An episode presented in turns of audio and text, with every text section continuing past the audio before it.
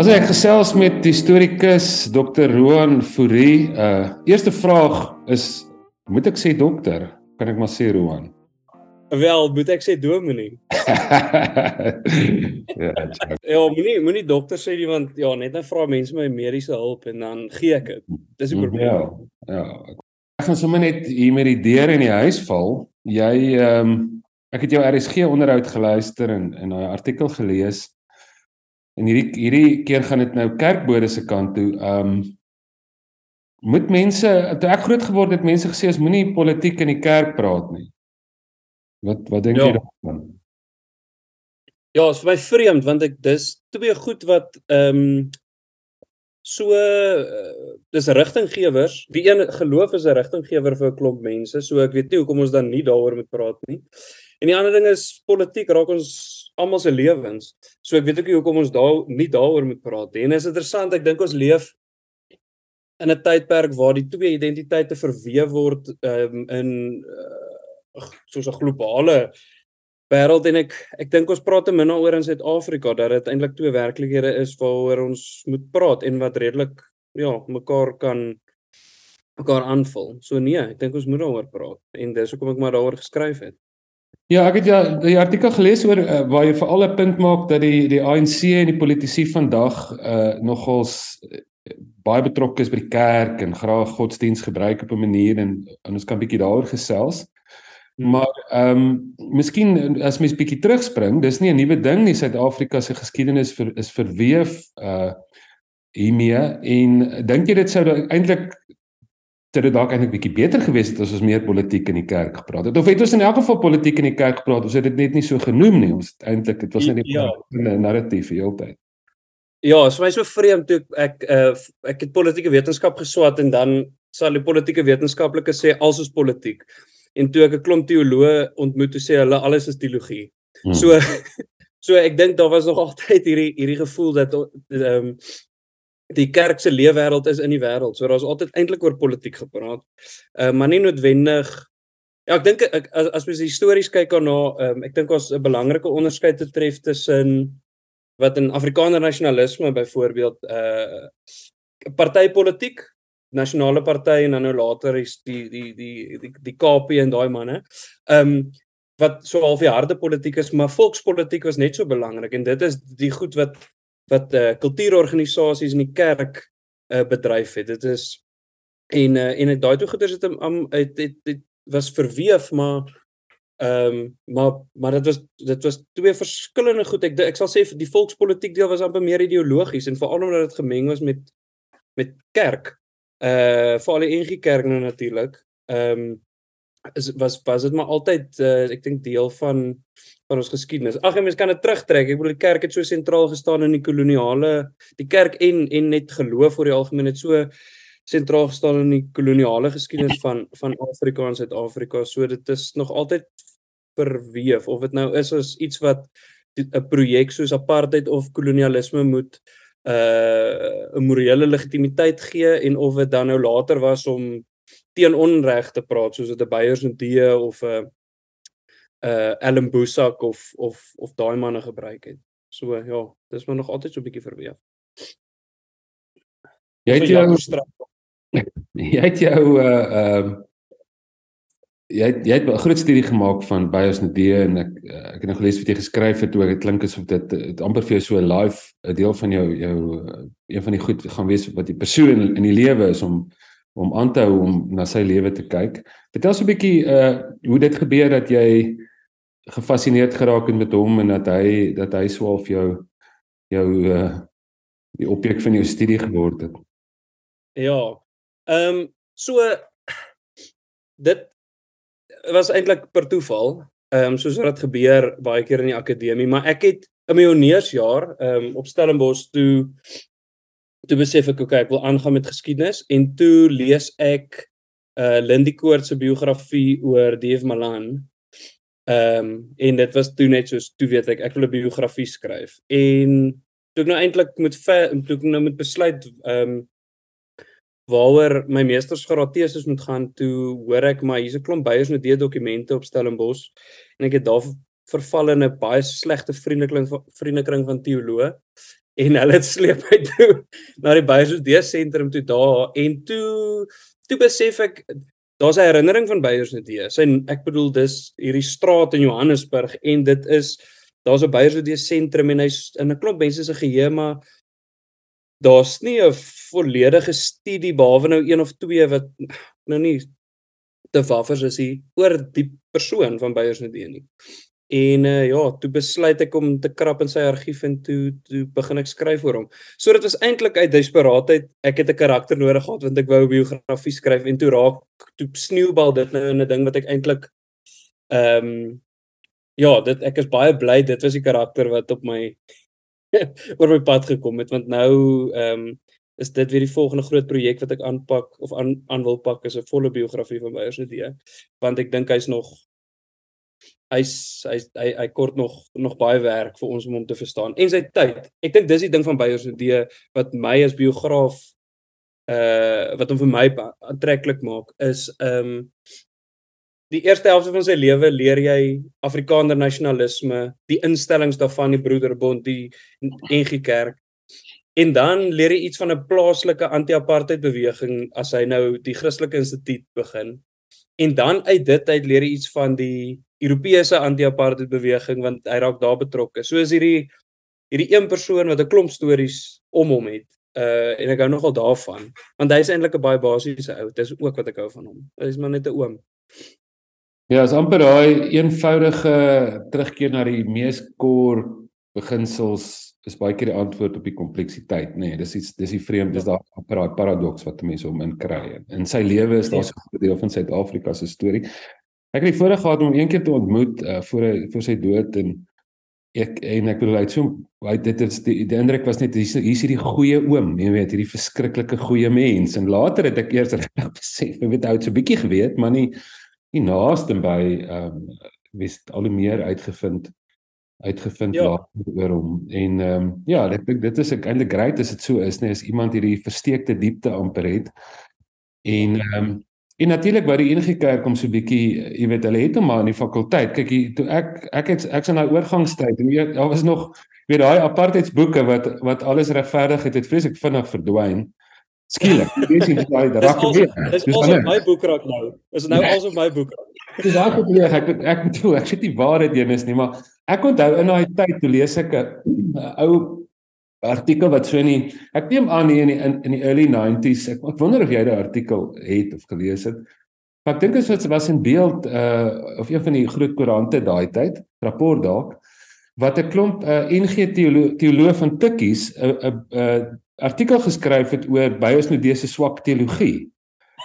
Ek het nog by van ons klas gekry en weet jy toe ek by hulle klas kry toe is hulle baie nice toe. Ek weet toe toe word hy nou genooi fakulteit toe en almal vra om verskoning maar Hulle het 'n baie groot saak uitgemaak in die nasionale koerant oor hoe swak hierdie ou se teologie is. Ken jy daai ja. artikel gelees? Ehm um, ek ek is, ek het maar ek is ek is bewus daarvan. Dit is jy sien dit met 'n klomp figure want dieselfde het eintlik gebeur met Jaap Torant so 'n paar jaar terug toe die EG Kerk ja. nou vir hom jammer sê. Maar wat wat in wat wat baie so die in hierdie geval interessant maak en dit is so half my vertrekpunt is hierdie ehm um, is die herinnering van Beyers Nodee ehm um, dat die NG Kerk uh retories sal praat asof hulle 'n gees van Beyersnodie het, nê, nee? maar 'n synode besluit is baie meer soos Koot Foster se. Die ultra 1970s moderator wat baie konservatief is, verstaan? So so daar is hierdie hierdie uh, ja ja 'n uh, verskil tussen wat wat wat se besluit en wat se teologie eintlik daar is en wie uh, wie hulle wil uh, co-opt, maar aan die ander kant ook ehm um, die die wat die groter politieke narratief betref, 'n uh, amper 'n reënboognasie narratief en en en 'n uh, versoenings narratief is hoe die ANC hom weer gebruik vir hom en Bram Fischer om te sê kyk hierso, hier's twee Afrikaners wat dit wat dit wat nou aan die regte kant van die geskiedenis was. En ek het 'n probleem daarmee dat ehm um, dit laat dit so lyk asof eerstens Beyers het hierdie Damascus oomblik ge gehad het hier by Aasvolkop gemeente waar hy net in 1963 het. O sou die Here het ingegryp en nou is ek anders. Maar sy striweling word nie eintlik oor gepraat nie waarvan hy weggebreek het word nie baie van gepraat nie. Net amper hierdie wees soos Beyers idee of wees soos Bram Fischer uh word so of ehm um, voor wit mense gehou en ek dink om nie te kyk na sy kompleksiteite of eenvoud nie leer ons eintlik niks uit sy verhaal verhaal nie. So ja, verskillende mense gebruik hom as vir verskillende redes en ek dink een van hulle is eintlik reg nie. Ja. Ja, dis ek lyk vir my sal een ding is wat mense al die saints, al die ouens wat nou wat 'n groot positiewe impak gemaak het. Uh lyk vir my sal een lyn tussen hulle almal is hulle was almal deeply troubled souls. Onder die grond, daar was 'n diep struggle, nê, nee, innerlik. Dit later het moeder Teresa daai uh, ding van haar uitgekom, daai dagboek met al haar worstelinge en haar twyfel en En ehm um, daar's hierdie diep ondergrondse struggle. Ek bedoel dis van Martin Luther tot Martin Luther King en en en Bysnedee uh verseker ook so. Wat wat was die maar maar, maar 'n goeie vraag dink ek Roan is wat het gemaak dat ehm um, Bysnedee die lig kon sien wat so min ander mense gesien het? Ehm um, wat het met hom gebeur? Wat wat het sy oë oopgemaak? Hoe hoe how did that happen? Oh, wel die mense sê dit was die Here, maar as jy nou gaan kyk na sy lewe dan was dit 'n bietjie meer kompleks as dit. So ek dink ehm um, hy kyk mens kan nie hom as persoon uit die uit die ding vat nie. Ek het ek het na sy lewe gaan kyk met my studie na na invloede in sy vormingsjare. Ehm um, so maar sy persoonlikheid lei ook daartoe. Ek bedoel hy het, hy het van jongs af weer die sin van geregtigheid gehad, maar no, nog nie noodwendig waar hy het nog nie geweet waar daai geregtigheid geplaas word nie. So dit dit mense in ag neem, maar ek dink daar was 'n draaipunte. En die een ding is ehm um, uh uh ek, ek dink die grootste ding was in die, in die 1950s waar hy begin uitwaarts kyk het. Ehm um, maar heeltemal per toeval. Hy was hierdie charismatiese leier in die kerk, nou nie teologies nie as as individu.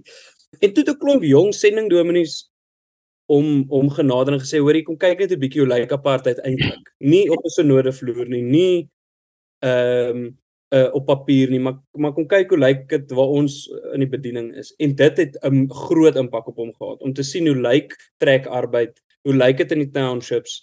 Daai daai ding het het, het nogal aan hom gewerk.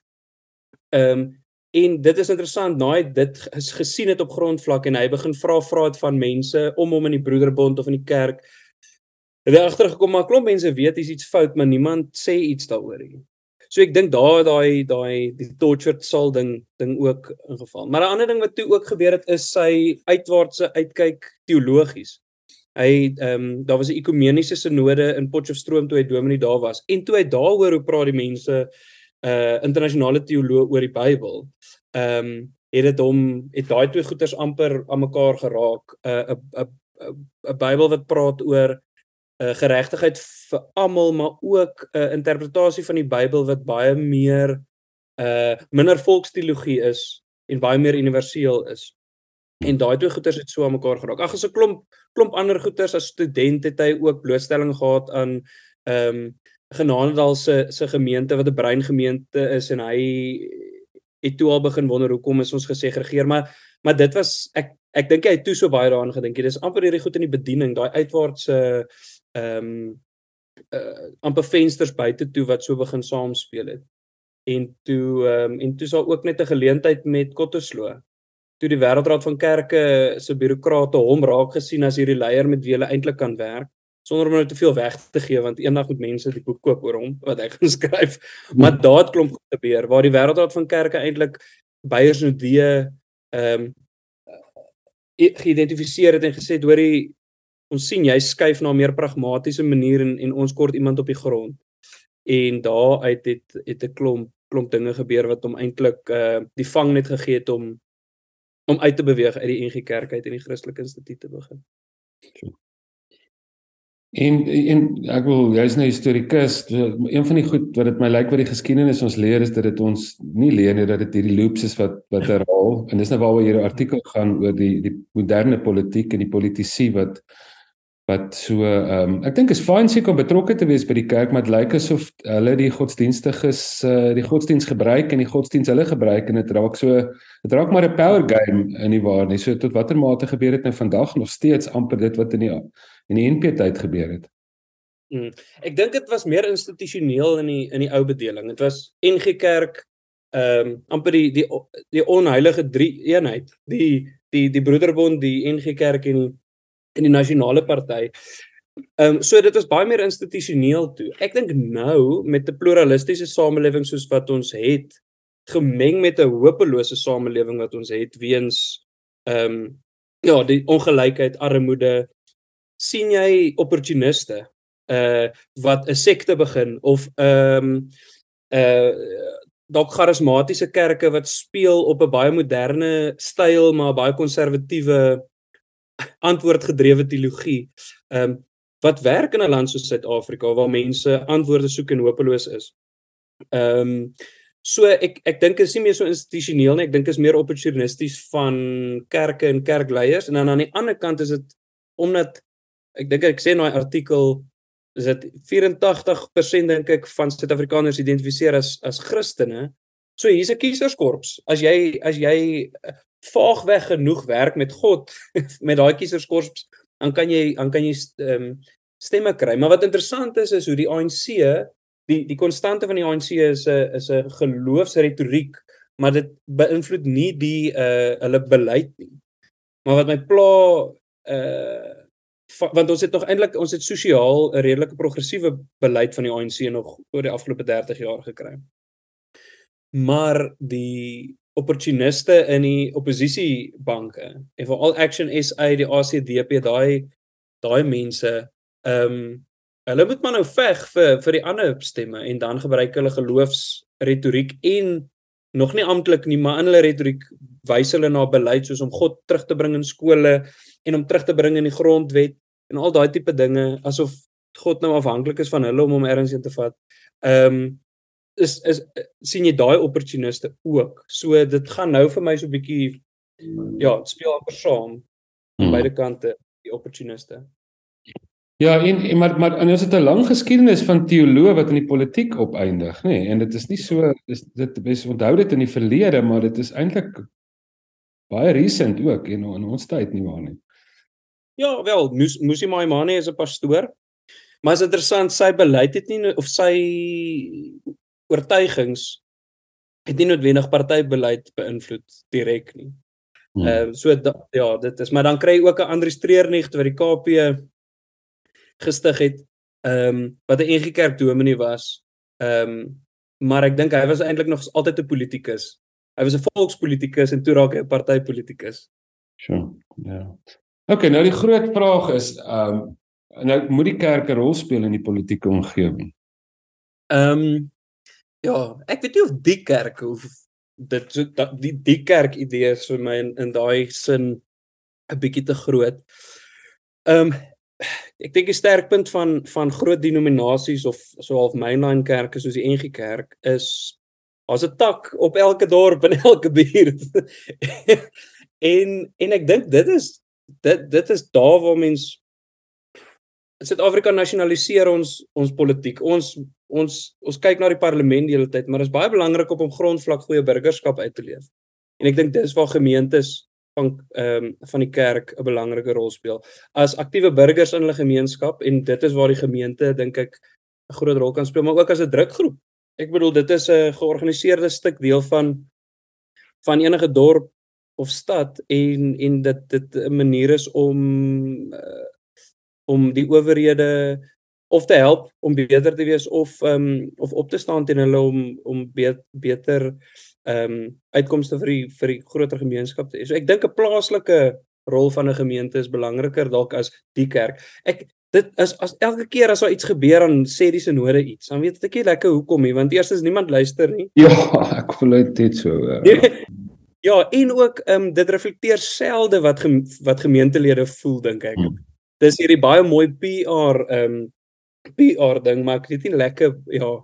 So ek ek ek ek is nie so groot op dit nie, maar ek dink grondvlak uh aktivisme amper. Ja, positiewe burgerskap van gemeentes is belangrik. Dis dis waar die politiek dink ek uh, ja, waar hulle polities kan raak. Ja, en ek dink jy uh wat ons nie altyd verreken nie is is ek weet nie of 'n ander groep vrywilligers is wat so georganiseerd is weekliks weekliks klap meetings het as die kerk nee dis 'n ongelooflike vrywilliger organisasie. Dis ongelooflik die die manne en die vroue krag en die jy weet die vaardigheid ja. goed wat daar is eintlik veronderstel om uh, baie positief transformerend te wees veral met die liedjies wat ons sing en die en die goed wat ons ja. gaan waarvoor ons staan, jy weet. Ja, ons het 'n dominee op Stellenbosch gehad wat altyd gesê die die die die diens is soos 'n spanpraatjie en dan draf jy nou op vir die week. Ja. en tot te maak moet moet moet dit dit kan wees, maar maar ja, jy is reg. Ja, want wat vir my vol ek het uh, ek was by 'n kerkraadsvergadering tipe van ding nou die ding tipe ding. ek dink uh, ek ek het was ek het eendag so 'n ding gekyk waar Bafana Bafana al die games verloor het in 'n reeks en toe is daar so 'n spanpraatjie. So so tipe van 'n supersport paneelgesprek en toe sê die ou, you know it was wonderful they they're actually not that bad of a team. I say everybody has this criticism, but they're not that bad, man. I say it's only two problems. It's only attack and defense. Dis al. Dis al. Ja. Ek ja, het hulle goeie klapmeetings gehou en en 'n goeie halftyd gehad en mooi op die veld gehard. Wat bly nou oor as jy attack and defense uit? Ja. Wonder partykeer, jy weet of ons Dis al die ander goed. Jy weet hier ons kan nou maar organiseer hoe ons daai nagmaal bekertjies gaan uitdeel en wie gaan waar sit en ehm um, maar die kor goed is Ja, ek weet nie hè. So maar dit gaan goed ook en en ehm um, jy het 'n uh, Roan jy het jy het interessante travels gehad onlangs. Ek wil jou so 'n bietjie daaroor vra. As mense so of ehm um, kyk maar die politiek is so 'n bietjie 'n groot power ding waaroor mense praat en dan sê jy die ground goed wat gebeur en en jy was aan van Wyks Vlei en jy was nou die dag in Orania ook. Verstel my dalk so 'n bietjie uh, ietsie oor elkeen van daai twee uh plekke. Dis seker 'n klein bietjie verskillend op die twee op die twee dorpe nie waar nie. Ja, ja, ja, nee, definitief. Nee, 'n uh, 'n uh, uh, joernalis bel vir my Willem van den Berg. Hy het gehoor van hierdie rugby span in van Wyks Vlei wat daar in die distrik nou nogal die ding doen. En ehm um, en ons het toe die rugby wedstryd gaan kyk daar, maar ons bly toe 'n naweek en die dit, wel dis 'n dis 'n regtig 'n mooi storie van ehm um, en ek wil nou nie vir Willem skoek nie. Sien net gou wat van Wyks Vlei vir die ouens wat nou luister. Is dit naby Prieska? Nee, ek dink dit is Dis ja, dis daar by Prieska. Dit is die dis die naaste ehm um, naaste uh, groter dorp want van Wyksvlei het een straat en die pad ook van Wyksvlei toe is grondpad van Prieska af. OK. So ja, daar is nie veel nie, daar's 'n koöperasie en die mense wat die koöperasie het, het ook die drankwinkel. Dit is wat daar is. en dan is daar 'n kerk natuurlik. So so so ons het toe nou daar vir die naweek gaan kuier. Ehm um, en ook maar 'n pure plattelandse dorpie, dis boeregemeenskap en dan ehm um, 'n groot uh breinbuurt wat daar in die dorp is. En die ouens het nou hulle rugby spannetjie daar aan die gang van Wyksvlei United. Daar was twee spanne en toe het hulle versoen en nou is dit United. maar wat die wat die mooi deel daarvan is is dis die dis die NG Kerk Dominee Dion van der Berg wat so half die beskermheer is van hierdie van hierdie spannetjie net 'n bietjie gemobiliseer in sy netwerk om om geld in te kry en 'n bietjie bemarking en ja en 'n uh, eh, eintlik maar net die die ja, weer die fokus op die span te kry. Maar jy's daai ouens dit ek wil is 'n stofveld. Daar's klippe op daai veld. Ek is wat bang gewees en ek daar's niks gras hier. Soos niks. Dis niks niks ja. Daar's daar's niks hier. Hulle moet die hele hulle daar was eers uh, skole sport uh, aan speel die laities met hulle sokkies. Ehm um, So dan het hulle al die dubbeltjies opgevang met die sokkies en dan speel die groot manne. maar ehm um, en ons ook 'n vroue sewe span. Ehm um, hulle kon net nie speel nie want Priska het nie een nie. maar maar dit is soos dis thriving. Daar's nie werk nie, maar daar's 'n rugby span. Verstaan, die ouens speel en die hele flippin dorp is daar. Ehm um, mense sal wel hoop ek moet krities wees daaroor mense sal wel hoop dat die die die die boere ook 'n bietjie opdaag daar die die die die wit deel van die gemeenskap kom nou nie noodwendig behalwe hierdie enkel dominee. Ehm um, en hy so lief vir hy span. Maar ehm um, maar dit was baie lekker en dit was lekker om te sien hoe die ouens inisiatief neem om hierdie rugby span ernstig op te neem en dit is so half 'n pilaar van hierdie gemeenskap waar daar op die oppervlak nie hoop is nie. So dis en hoe hulle mekaar skors as hulle gedrink het hierdie week. Dis amazing. Daar's nie baie rugby spelers nie, maar as iemand gedrink het hierdie week, hulle het hulle het so 'n paar weke terug tot hulle die coach op geskors. Dis so mooi. Hulle is net so zero tolerance. Jy gaan hierdie ding ernstig opneem. Ja, so so Priska, hulle teen Priska se Silvertons van Priska gespeel. Uh op Priska twee spanne. Die Silvertons is die dorpspan en dan nou die boere van Priska wat nou die wit span is. En jy sou die vorige week het die boere gespeel en uh en en en, en van Wyksvlei het hulle met een het verloor met 1 punt en hulle was flippend trots op baie 1 punt verloor teen die boere wat so baie struktuur het. In elk geval, toe is dit nou Priska se ander span wat kom speel, maar Priska het onlangs 'n KFC gehad en toe Priska so agter raak in die wedstryd toe begin die die die aanhangers net skree, "Julle verdien nie daai KFC nie." Dit was so goed gewees. So nee, dit was dit was lekker, maar van daar af toe toer ons so bietjie aan. Uh ja, ons het lekker plekke gesien, maar toe het ons met ons finale trip net vinnig deur Orania gery. Maar ons dit was net 'n vinnige vinnige deur deurry gewees. Ehm um, maar vreemde gevoel. Dis 'n vreemde plek. Dit word mos baie goed bemark deur die deur die die stadsvaders as hierdie hierdie Mekka vir Afrikaners en dit is waar jy jou kultuur kan uitleef en so. Ja. Maar daar daar moet iets materieel of daar's met met materiële agterstand. Dis jy kan sien daar's die ryk mense en die arme mense en daar's baie arme mense. En dit is doodreg, maar dit is vir my net interessant hoe dit verkoop word as hierdie shining city on the hill tipe tipe plek. Gepraat van die hill. Ons het ek en my pel het opgeloop na die koppie toe waar al die ou apartheid presidente se uh, se kopstukke is. En dit was nogal snaaks toe ons daar opstap en die en die oranje vlag wapper so en toe sat sulke drie tieners wat baie duidelik nou net dagga gesit en rook het daar. so so ja, daar daar was vir my hierdie hierdie interessante ding van dis eintlik 'n baie normale plattelandse dorpie, maar dit word verkoop as iets. Ehm um, wat uh, ja, dit dit speel so 'n bietjie met mense gevoelens. Maar ja, dit was 'n bietjie die die trip geweest. Ja, yes, Siro. Nou en sê vir my ehm um, nou jou jou normale dag, hoe lyk dit nou? Is waarmee is jy nou besig op hierdie oomblik? Ek sien ons het nog so 10 minute om te chat. Ja, so ek het ehm um, wel op die oomblik is ek besig met 'n boek oor die EG Kerk en en die rooi gevaar. En die die manuskrip is so te sê klaar, maar daar's 'n paar argivale goeders wat ek moet moet deurwerk. So met 'n gewone dag nou is gryp 'n koffie in die oggend net om mense te sien, so ek gaan na koffiewinkel toe. En dan soos die week ek ek is in die oggende is ek in die in die argief hier so uh, op kampus is al die nasionalistiese leiers se dokumente, persoonlike dokumente. So ek is nou besig met CR Swart se dokumente en Nico Diedriks en Albert Hertzog se dokumente werk deur dit in die oggend en dan in die middag dan maak ek my notas en so daaroor en dan volgende week sal ek dit inwerk in my manuskrip. So ja, op 'n gewone gewone dag is dit skryf en navorsing. As daar nie navorsing is, is dit maar net skryf. En ek is baie dankbaar dat ek in 'n in 'n deel van die universiteit sit met 'n klomp uh, geskiedkundiges saam en daar's altyd gesprekke en dinge en seminare en so so dis 'n baie aktiewe akademiese ruimte waarvoor ek ook baie dankbaar is. So so dis ook sommer deel van die week se se doen en late. Ons sê bietjie die die boek oor die rooi gevaar is dit so 'n refleksie op die uh Afrikaner in die in die tyd van die kommunisme wat, wat is oor gaan dit? Ja, so so ek dink ons ehm um, ons neem die rooi ek almal het 'n herinnering van die rooi gevaar. Nee, my ma het my vertel hoe hulle briewe geskryf het vir die manne agter die eystergordyne en daai tipe goed.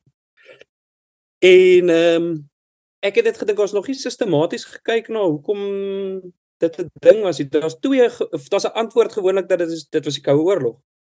Maar hoe diep gaande dit was en hoe dit vermeng was met met Christ Christelike nasionalisme het my so bietjie ge meer vra laat vra. So ek het toe die NG Kerk gebruik as 'n sentrale lens op uh Afrikaners se siening oor kommunisme en ek trek dit dan van van 1910 af tot tot 94 en met die boek krap ek ook so bietjie in waar die narratief vandag staan.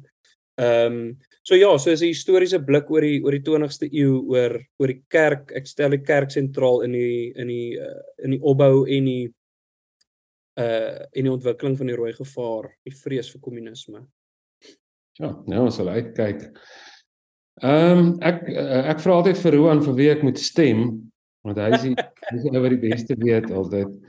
En uh maar maar hoe voel jy oor die toekoms van Suid-Afrika? Wat dink jy wat sou jy voorspel gaan nou gebeur in die volgende 4 of 5 jaar? Gaan wat wat dink jy gaan gebeur? Maar same same of gaan nou Ek ek bedoel ek het nou die dag daaroor gedink hoe min uh in die geskiedenis van Suid-Afrika, die die die jy weet die sien nou maar die laaste 50 jaar hoe min regime changes daar ooit was, nê. Nee, dis eintlik wat se twee partye wat ons regeer het dwarsdeur as ek verkeerd nou.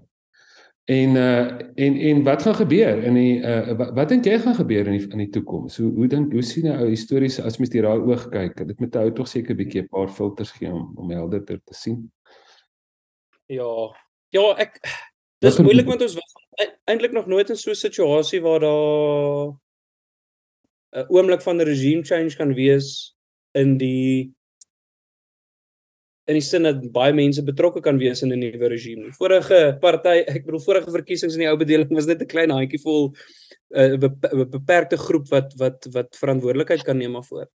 So ek dink wat kyk ons almal praat oor koalisiepolitiek en as dit volgende jaar deel raak van ons nasionale diskurs, dan weet mens eintlik nie wat gebeur in die volgende 4 jaar nie, want aan die een kant ehm um, ja, so ek bedoel Nederland wat 'n hele geskiedenis van koalisiepolitiek het. Hulle het in hulle laaste verkiesing langer as 'n jaar of omtrent 'n jaar dink ek gevat om net 'n regering bymekaar te roep. Hmm. Wat wat doodreg is in 'n land waar daar 'n geskiedenis van koalisiepolitiek is. Maar ons dit kan tot verskriklike onstabiliteit in Suid-Afrika lei as ons in koalisiepolitiek intree.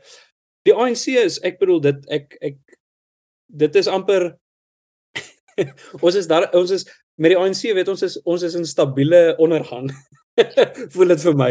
Maar met koalisie weet ons nie. Ons dis dieselfde met uh, ons dink ons moet net Eskom privatiseer en alles gaan dood doodreg wees. Ons ons is in 'n oomblik waar ons dink aan baie maklike vinnige oplossings vir baie komplekse probleme. So as jy kyk na die volgende 4 of 5 jaar koalisiepolitiek gaan vir ons ek dink 'n bietjie onstuimige jare bring. Uh veral as jy kyk na die individue wat betrokke is in so 'n koalisie wat gevorm kan word. Ehm um, So dit bekommer my 'n bietjie, maar aan die ander kant, uh, moet ons kyk na die reaksies tot die staat. Uh nie nie op 'n politieke of 'n partytetiese vlak nie, maar op grondvlak. Begin al hoe me meer mense hierdie self doen idee aanhang en hulle en hulle maak hulle eie strate reg en en al daai goeters. En dit bekommer my eintlik. Aan die een kant dink ek wat anders moet ons doen? Ons moet 'n bietjie begin ons buurte regryk en ons betaal maar nou 'n sekuriteitsmaatskappy om deur die strate te patrolleer asof hulle nou vreeslik iets doen, maar ehm um, aan die ander kant dit dit is 'n baie beperkte groep mense wat dit kan bekostig en daai mense het hulle eie ehm um, veiligheid wat eerste kom. So ek het 'n idee daai reaksie teenreaksie teen 'n staat wat nie uh, omsien na sy burgers nie, gaan die middelklas al hoe meer uh, verklein maar ook uh insulate. Wat 'n ander tipe laar trek. Hmm dit bekommer my. Dis my sinisme. Aan die ander kant sien jy ook baie cool goed wat gebeur soos 'n blerry rugby span in van Wyks vlei. Verstaan? So so so en en en en ek dink dit is dit is maar nog altyd wat ek voel oor Suid-Afrika so groot land om groot voorspellings te maak is onmoontlik. Dit gaan oor wat wat man in klein pockets gebeur. Waar waar waar daar as as mens hoop wil vind is dit maar in daai klein pockets. Hm. Dis Roan, ek sê vir jou baie dankie. Uh ek sien ons tyd is om. Maar baie dankie en sterkte met daai boek. Ons kyk uit vir hom en en ons kan nie wag vir daai volgende een ook wat uh, lyk my daar's twee goeie boeke in op pad en en jy help ons baie dank. Thanks ou. Waardeer baie. Dankie Jaco, Dominee Jaco. Dankie dokter.